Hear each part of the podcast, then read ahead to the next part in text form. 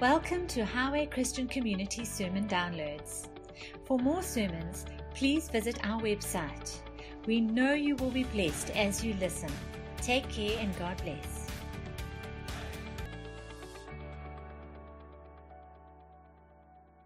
So I have a really interesting job. Um, I, I build software, which means that uh, I get to I get to research other people's jobs. Uh, so I know them better than they do, so I can help jobs in a in a better way.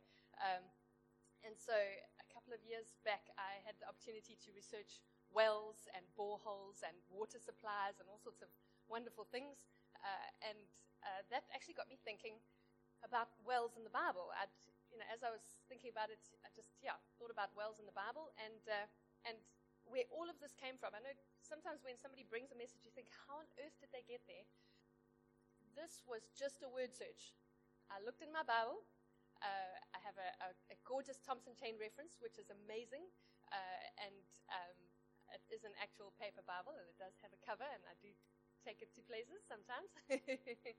um, and uh, I searched for springs and wells, and and that, that that was where all of this came from. I started to see a pattern coming through, and so uh, you'll see where it where it all goes now. So we're looking at uh, wells, springs, and living water. All right, so I'm not going to explain too much about that, but this was part of the research that I had to do for my work. Um, just the first thing is at the bottom on the right hand side there, you can see uh, what's called a water table well, and then the other two longer ones are wells that go into aquifers. And uh, the first one, the short little one there, those are normally hand dug or they, they're shallower wells. They tend to be more seasonal and they're easily contaminated. Uh, the ones that go right down into the aquifers, uh, they generally have more pressure in them. You can see the one on the on the right. Uh, it doesn't have pressure. You've got to fetch the water. Uh, you get, um, depending on the level of that well, you get water springing out. And so they call this a well, but actually, the ones where the water springs out would be a, a spring. All right. So those are the, that's the difference that, that I'm drawing between a spring and a well. But I'll get back to that. Um, but the ones that go really deep are less likely to get contaminated, and they are less so more likely to be consistent. So in Bible times, and, and even in, in rural areas today, and even in not so rural areas today, um, wells and the water that they provide are absolutely essential to life. I mean, without water, you can't, we can't live. Um, and even in South Africa, there's areas that have been experiencing drought or even still are experiencing drought uh, and causing major, major disruption through that drought. Um, and I mean, here we, we have, you know, a flushing toilet, water out of a tap, but in many areas in South Africa, all over the world, uh, people have to fetch their own water uh, from varying, uh, varying distances. And so that's, uh, that experience of having to fetch your own water uh, for, uh, for cleaning, for irrigating, for washing, for cooking, for all of those things, the amount of water you had depended on the supply and how much you could carry and how far away you were from the supply. In biblical Palestine, there were only two rivers of any significant size. There were small streams, uh, but they were rare and usually seasonal because there's a very definite uh, rainy season. And uh, there just wasn't enough for the whole population to live near a river or one of the, one of the springs. And so they had to uh, dig wells in order to get access to water. And so wells were so essential to life and so important at that time that if you owned the well, if you owned the well, it was assumed that you owned the land around it. A land without water was worse than useless. Uh, you had to have water in order to, to have land, and so um, water was necessary for crops, animals, and of course for people. Uh, and so it really took a large amount of time and effort and energy every day to make sure that um, people had the water that they needed for existence. So this is an, a, a, basic image of people digging a well. Um, even building them. So once you had the well, you had to transport the water, but building the well was a very difficult, dangerous, mucky job. Um, and often, so what would happen, the, the, the, actual space of the well would only be enough for one person, so possibly about this wide, and you would just dig, and somebody at the top would have a bucket, and they would put the bucket down, and you would fill the bucket with rocks and sand, and they would pull it up, uh, and then and then let it back down again. But you can imagine people standing on the end. There's dirt falling on you the whole time. You're sitting in the dark. You can't have a candle down there because it's going to use up all your oxygen. Uh, and then the water starts seeping in. As soon as, as, you start hitting the water table, the water starts seeping in. And basically, you stop digging because now you're scratching in the mud uh, and it just gets schloopy all around you and you're covered in head to toe in mud. Little pin of light at the top because these hand dug wells could go as deep as 30 or 40 meters. 30 or 40 meters. And what would sometimes do, they would do is they would send stone down in the bucket. And so you would pack this, as you would dig out, you would pack the stones around you and then dig out a bit more, kind of hold it, dig it out, pack, pack a stone in. Um, and so it was, and the, you could just do it on your own. There wasn't really any help. You could have somebody, you know, with a bucket from the top, but, but that was it. And you would stop digging when the water seeping in was, was faster than you could dig out. And, and that was, that was how they, how they built wells. yeah, exactly. that, that's definitely a really tough job. Uh, and so it was dirty, difficult, and dangerous. Uh, it was arduous, but absolutely essential. And you can see why people uh, protected their wells. Uh, you really had to uh, protect your well. It was, it was a really important thing to make sure. Uh, I'm not sure how clear that is on the image. Yes, that you can see down into, down into a well. It's dark down there. and not just digging the wells uh, was dangerous, they were vulnerable. A well was a, a vulnerable, vulnerable thing. Um, and because water was so unpredictably finite, uh, it would be difficult to be generous with your well water. Because if it's a seasonal well, you know, okay, the, you know, it gets a bit thin on some seasons or, or whatever the case would be. It's, it's really difficult to be generous with that because you've got your animals to, to give water, you've got your family to give water to. That's to, to give that water away was a very difficult thing. You would have to really, uh, really want to honor someone and give them a huge gift and, and have, have, have abundance uh, to be able to give it, give it away. They were also vulnerable to collapsing. Uh, they were vulnerable to contamination. Uh, if an animal fell in and died, well, no. Uh, so they were, they were also, uh, if, if an enemy wanted to, wanted to besiege you, what they could do was they could um, fill up your wells. And then you were stuck. You were stuck with no water, and then, and then you, were, you were an easy target. And so, what people would even do as a kind of warfare was they would fill up each other's wells. Uh, and so, it really was a, a very vulnerable uh, point, but something quite essential. Um, and so, many of the established cities and settlements, like Jerusalem, what they would do was they had cisterns in which they would store water that they gathered during the rainy season. And even under the temple in Jerusalem, there were these huge cisterns. And you might have might remember hearing in the Bible about um, building cisterns and broken cisterns and that kind of thing. What they were talking about there, not a toilet cistern, because that's what we what we uh, in our mindset. When I first heard cisterns, I thought, are they talking about toilets? No, they were talking about water storage areas, which is what it is in our modern day WC kind of toilet. Uh, but in terms of a, a, a, city population scale, they had these cisterns as well. And so they would, they would keep that water. Uh, and you can imagine that by the time uh, that water got to the end of it, it didn't taste very good. And so, some of the, the, obvious applications that we, can, that we can get from this idea about wells is to make sure that you dig your spiritual wells deep. Because the deeper the purer, like I said, if you get right down into the, into the water table, as difficult as it is, because you've normally got to get through rock, um, the more the, the, the, purer, the more plentiful the water is. Uh, remember that you have to guard and defend your wells against contamination. There's so many things that would seek to contaminate your wells. And make sure that your cisterns and water storage is well maintained so that when barren times come or enemies try to besiege you, you will still have a safe supply. But that's all rubbish. well, at least to my mind. Um, um, I think it would be doing you a disservice if I were to use that application of, of what I've said today. Uh, because from what I studied, from what I could see in Scripture, it seems that wells are an Old Testament thing. Not just that they didn't need them in the Old Testament, but the whole philosophical concept of a well is an Old Testament thing. There's only one well mentioned in the New Testament, and that's in John 4 with uh, Jesus and the Samaritan woman at the well, and I'm going to talk about that a lot more. Um, but I think where wells represent an old covenant mindset, springs represent a new covenant mindset. And I'm going to talk a bit more about that. What I'm also going to say is that uh, if you hear people talking about wells in the spiritual sense, they generally probably mean springs. So don't kind of start judging anybody who talks about wells or sings about wells or anything like that. Uh, but you can read it as springs in your mind when you see what's, what's happening here. So, yeah, I just well with soul. yeah. Um, so, wells represent human cleverness and the effort that it takes to access that, that thing. That's, that's really what a well is. It requires human cleverness, requires human effort.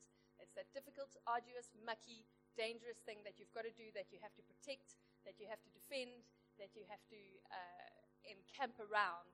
Whereas a spring represents God's provision. The effort is not in accessing it, but in channeling it. It's just, it just keeps coming. And they, I, was, I was reading up about some springs, and the amount of water that some springs are bubbling up every single second, like thousands of cubic meters in a minute or something mad like that. They were really insane. I can't even remember. It was just mad. Um, that is the kind of provision that we're talking about when it comes to springs. It's not this tiny little bit of dirty water that we've got to eke out of the dust. That is not the God that we serve. Our God is a God of abundance who takes rock and springs water out of a rock. This is the God that we serve. Woo!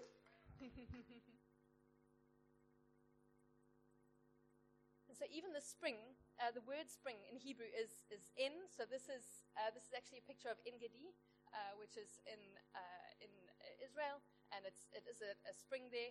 Um, and uh, the word well in uh, Hebrew is beer, nothing to do with the fermented alcoholic kind.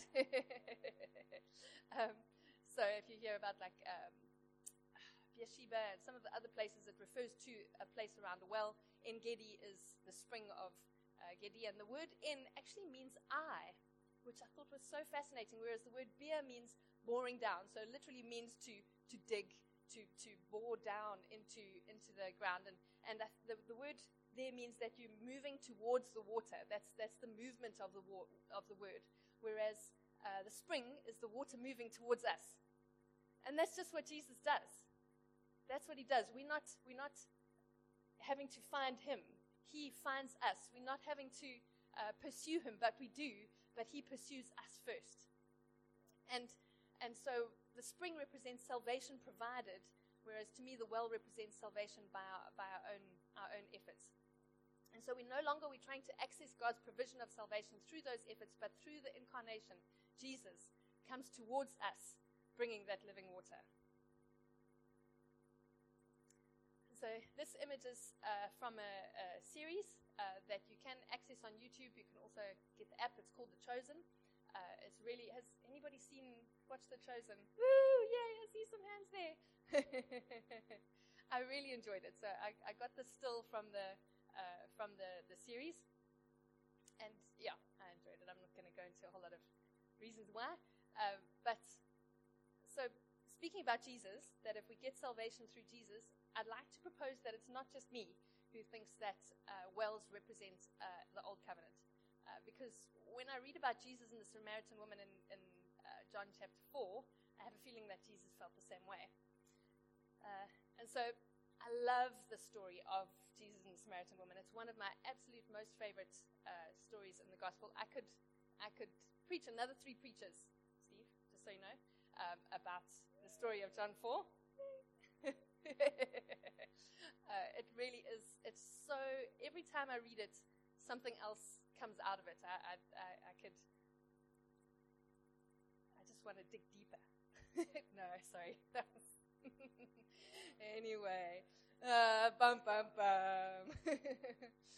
uh, anyway, so, um, and so let's get started on the story of the woman at the well. So it says he had to pass through Samaria. I love it. The first line, he had to pass through Samaria.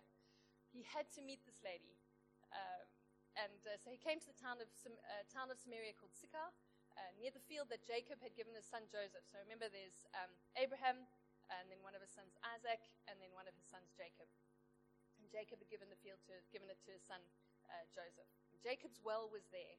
So Jesus, wearied as he was from his journey, was sitting beside the well. It was about the sixth hour. So this is the only time we see a well mentioned in the New Testament.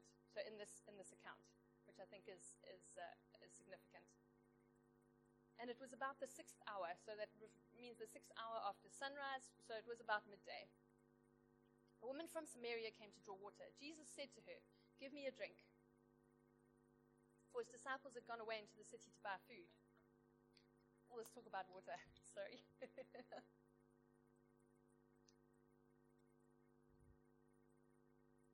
the Samaritan woman said to him, How is it that you, a Jew, ask for a drink from me, a woman of Samaria? For Jews have no dealings with Samaritans. and I'm sure you've heard the story of the Good Samaritan and how it was so strange that the Samaritan was good to the people of the time, and uh, the story of the Samaritan woman, and think why why all this fuss about Samaritans? So, quick history lesson: there was Saul, and then David uh, became king after Saul, and then uh, Solomon became king after David. Uh, and when Saul was crowned the first king of Israel, he ruled over all 12 tri- tribes. So you might remember the 12 tribes of Israel, as did Sol- David and as did Solomon. However, after Solomon died, there was a split. There was the 10 northern tribes and then the two southern tribes. And what happened was the 10 northern tribes uh, adopted um, uh, Samaria as their capital city, and then the two southern tribes, uh, Judah and Benjamin, they um, formed the kingdom of Judah with the capital at Jerusalem. And so what happened was the 10 northern tribes, 10 out of 12, uh, they stopped coming to Jerusalem to uh, worship. Um, and uh, Jeroboam, the king at that time, he changed the worship um, of those Israelites and they uh, created their own idols. Uh, and they, they set up idols there, and that they were destroyed by the Assyrians. And the Assyrians um, uh, intermarried, the Assyrians and the, those ten tribes intermarried, uh, and they were all, all collectively referred to as the Samaritans. And so the southern, the southern kingdom, the southern tribes, saw them as total sellouts, times two, because they were idolaters and intermarriers. And, uh, and so they really uh, kind of, I think when somebody represents your own weakness, you tend to hate them more. And I think maybe that was part of the, the enmity between them, that uh, they, they represented the worst thing that they felt they could possibly become. So, anyway. And so Jesus said to her, If you knew the gift of God and who it is that is saying to you, Give me a drink, you would have asked him, and he would have given you living water. And so we have this idea of what living water means, but I, I love this interplay between them. That it feels quite humorous to me. When I read it, I read it in kind of a, a humorous way. Uh, and so, but that word living water to us, I I'm sure it has a meaning, but the meaning that it had at that time was very specific. Uh, and at, at least it meant flowing water, fresh and cool, not water that had been still in the bottom of a well uh, still or stored water. Uh, it was flowing water, fresh water. And the woman said to him, Sir, you have nothing to draw water with, and the well is deep. Where do you get that living water? Are you greater than our father Jacob? He gave us the well and drank from it himself, as did his sons and livestock. And so the reason that she's saying this, you've got nothing to draw with, she, she would have had something to draw with, but the enmity between them was so bad that they couldn't even use the same cup. She talks about this well, how it was provided by Jacob, um, and Jesus dismisses it as inferior to the one that he provides because he says, Everyone who drinks this water will be thirsty again. But whoever drinks of the water that I will give him will never be thirsty again. The water that I will give him will become in him a spring of water welling up to eternal life. So even Jesus, right here, he's saying that well is inferior to the spring that I'm giving. Right there. And, and and when she says, Are you superior to Jacob? she's, she's actually referring to the Old Testament. So remember when I, when I spoke last, I said uh, Jesus comes and he supersedes. He himself declares how he supersedes aspects of the Old Testament, um, fulfills them, but supersedes them as well. He, it's not an addition to or a supplement to. When he comes and he says, You had that, but now it's this. It was said an eye for an eye, a tooth for a tooth, but I tell you, whenever he, he has one of those, that's what he's doing here. He's saying that thing that Jacob and Abraham and Isaac and, and that old way of living represents, I'm giving you something new here. And he's offering an alternative, and that's himself. How amazing is that? He's offering himself as an alternative. Old covenant law is never enough to provide for eternal life. Every year, a new sacrifice must be made. Every new and new, every day, a new supply must be drawn. It's the same with the well. You've got to get a new supply every day. Every year, you've got to have, have your, your sacrifices again. Um, with Jesus, the promise is that the law will be written on our hearts and that we will have a source of living water within, a spring, a constant flow, a constant flow, not a well that we have to, by our own strength and effort and the muscles in our own arms, that we have to draw, draw from. And so this lady has a sense of humor. Uh, she knows he's speaking figuratively, but takes him literally. I really can't wait to meet her one day. I think we'll get along. Um, and so she says to him, Sir, give me this water so I will not be thirsty or have to come here to drink, to draw water. And uh, Jesus, in true fashion, um, he, doesn't, he doesn't answer her directly, but answers her question the quest, behind the question. He addresses the source of her shame, and he says to her, Go call your husband and come here. And I know people often say, you know, where it says she's had five husbands, and the one that she's, I'm not going to read through that. Uh, but just a little side note people of that time and age and place, a woman could not get a divorce. So, so for her to have five husbands, if she had committed adultery, she would have been dead by then, because that was the law. Uh, she would, she would not have been married again if that was, if that was the case. The, one of the main reasons that, that a man could ask for a divorce, though, was if a woman was barren. And I think that puts a whole different twist on this story. That actually, that her shame is in her barrenness, not in, in anything else. Uh, and so that's just something to think about as a possible other reading of the scripture. But to get back to the point, Please don't get distracted by that now. You can think about it later in the bath. um, the woman answered him, I have no husband. I said I wasn't going to read it, but I am reading it. Uh, Jesus said to her, You are right, I have no husband, for you have had five husbands, and the one you are with now is not your husband. What you have said is true. And the woman said to him, Sir, I perceive you are a prophet. um, smart lady. She changes the topic and compliments him. I can see you're a smart guy. Uh, and carries on. And then she says, Our fathers worshipped on this mountain, but you say that in Jerusalem, you, the Jews, say that in Jerusalem is the place where people should worship. And Jesus said to a woman, Believe me, the hour is coming when neither on this mountain nor in Jerusalem will you worship the Father. And I just love how Jesus does that. People say, Well, if it's not this, then it must be that. And Jesus says, Neither of those. It's something absolutely brand new. And uh, he, again, he offers an alternative source of life not based on the system of temple sacrifices. And it's not an alternative system of temple sacrifices. Um, basically, he's telling, telling her that uh, neither of your religious systems will work. it's not going to be about a religious system. And he says, You worship what you do not know. We worship what we know, for salvation is from the Jews. But the hour is coming and is now here when the true worshippers will worship the Father in spirit and the truth, for the Father is seeking such people to worship him. God is spirit, and those who worship him must worship in spirit and truth. Amen. Amen, amen, amen.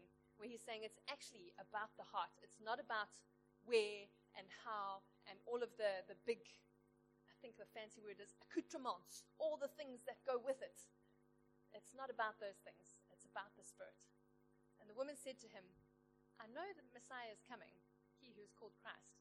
When he comes, he will tell us all things.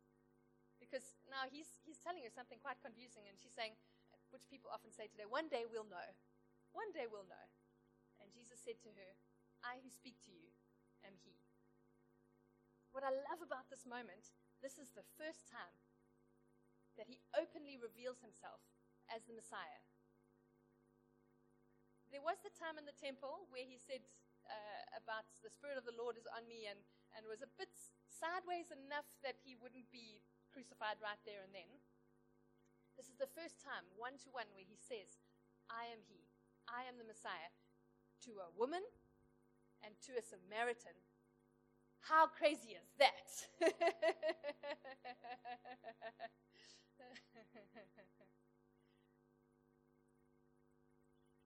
just then the disciples came back. They marveled that he was talking to a woman and a Samaritan. So the woman left her water jar and went away into town and said to the people, Come see a man who told me all I ever did. Can this be the Christ? they went out of the town and were coming to him. And this is the moment from, from uh, the chosen where she's just before she runs off, she realizes who, that who this man actually is. And I love this. She left her water jar behind. She knew. She had the living water. She knew the source of the living water. She didn't need her water jar anymore. It's as if that revelation happened and she, she, didn't have to, she didn't have to carry it. She knew that she would have access to those springs of, of living water. So there's many places in the Old Testament where springs are foretold. For with you is the fountain of life. In your light we see light. All my springs of joy are in you. You will joyously draw water from the springs of salvation. I will make the wilderness a pool of water and the dry land springs of water. He who has compassion on them will lead them and will guide them to springs of water. All of the prophets we see, the springs are coming. The springs are coming. Page two. Isaiah, everyone who thirsts, come to the waters. Jeremiah, they have built for themselves cisterns, broken cisterns that can hold no water. They have forsaken me, the fountain of living waters. And in that day, living waters will flow out of Jerusalem. It will be in summer as well as winter, not only in the rainy season, but at all times. And Ezekiel 47, uh, it's quite a long one where it talks about water flowing from the temple. And in Joel, in that day, a spring will go out from the house of the Lord. So spring, those ones from Jeremiah, Zechariah, and Ezekiel are quite interesting, considering that under, underneath the temple, there were massive cisterns designed to store water. And so the water became quite brackish and nearly undrinkable towards the end of summer, as it was still and not flowing. It was not living water. So living water flowing out of the temple would have been a miraculous thing. They all knew that there was still water under there, but living water flowing out of there would have been an absolute, absolutely miraculous thing. And I think seeing all of these scriptures throughout, uh, throughout the Old Testament or throughout the prophets particularly, it just is again why we need to see the whole Bible. Where do we get this understanding of springs and wells? From the whole Bible. And so, read your Bibles, folks, all of it. And then John comes and he says, Ah, sorry, I didn't let you read the other ones, but there they are. John says, Whoever believes in me shall never thirst. I mean, not John, John writes uh, about Jesus. And Jesus says, If anyone thirsts, let him come and drink. Whoever believes in me, out of his heart, out of his innermost being, will flow rivers of living water. And he said this about the Spirit. So it's not just talking about, he actually he clarifies it here in case you didn't get the metaphor the first, the second, third, fourth, fifth, or sixth time. He was talking about the Spirit, whom those who believed in him were to receive. For as yet the Spirit had not been given, because it was given to that extent at, uh, Pentecost. And in Revelation, more springs, more springs, but there it's the present tense. Now the springs are here. Now we have that water. And I think that story of John is quite pivotal. This is the, this is the moment where he switches. He says it was wells, it's now springs. What you've seen in the past, now is the present. What you've, what you've foretold in the past is now the present. The living water, living water himself is here.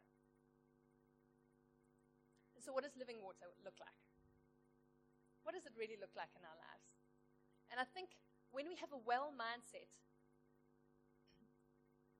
we live differently to when we have a spring mindset. When you can, you can see someone is accessing living water when they bring life to situations rather than drawing life out of them. You can see when someone is accessing that living water when they bring life to situations rather than drawing life out of them. Because they have an infinite source. They can come with water. They're not trying to get their life and their affirmation and their, their joy and their, their everything from the things around them. It springs up from out of them and they can bring that into situations. They bring God's presence. They bring the, the, the, the, the wetness of His glory into situations rather than looking for it, seeing people, what can I get from this? Seeing situations, what can I get from this? It's, it's, it just flows out of them. it's difficult to be generous with well water. You have to get it up out of the well. You have to transport it. The amount that you can draw depends on your own muscles, your own, how much energy you've got. Um, if I get my primary sense of value and affirmation from things and people other than Jesus, I can easily fall into the trap of getting life from them too. But when I'm drawing my life from Jesus, when I allow those streams of living water to flow, then I can bring life into situations and relationships. And that living water is, is obviously the power of the Holy Spirit. When I'm living in the place of living water, I'm allowing the Holy Spirit's power to flow through me, to energize everything that I do, not relying on my own strength, my own wells, my broken systems, systems, systems, too, systems and systems, but to accept His moment by moment, life giving flow through my life into the lives of others. When I'm not accessing that power, I'm accessing my finite resources, and that makes it very difficult to be radically generous. So let's live lives of living water where it flows through us, where it's not our own effort, but the incredible provision of our glorious God. Amen.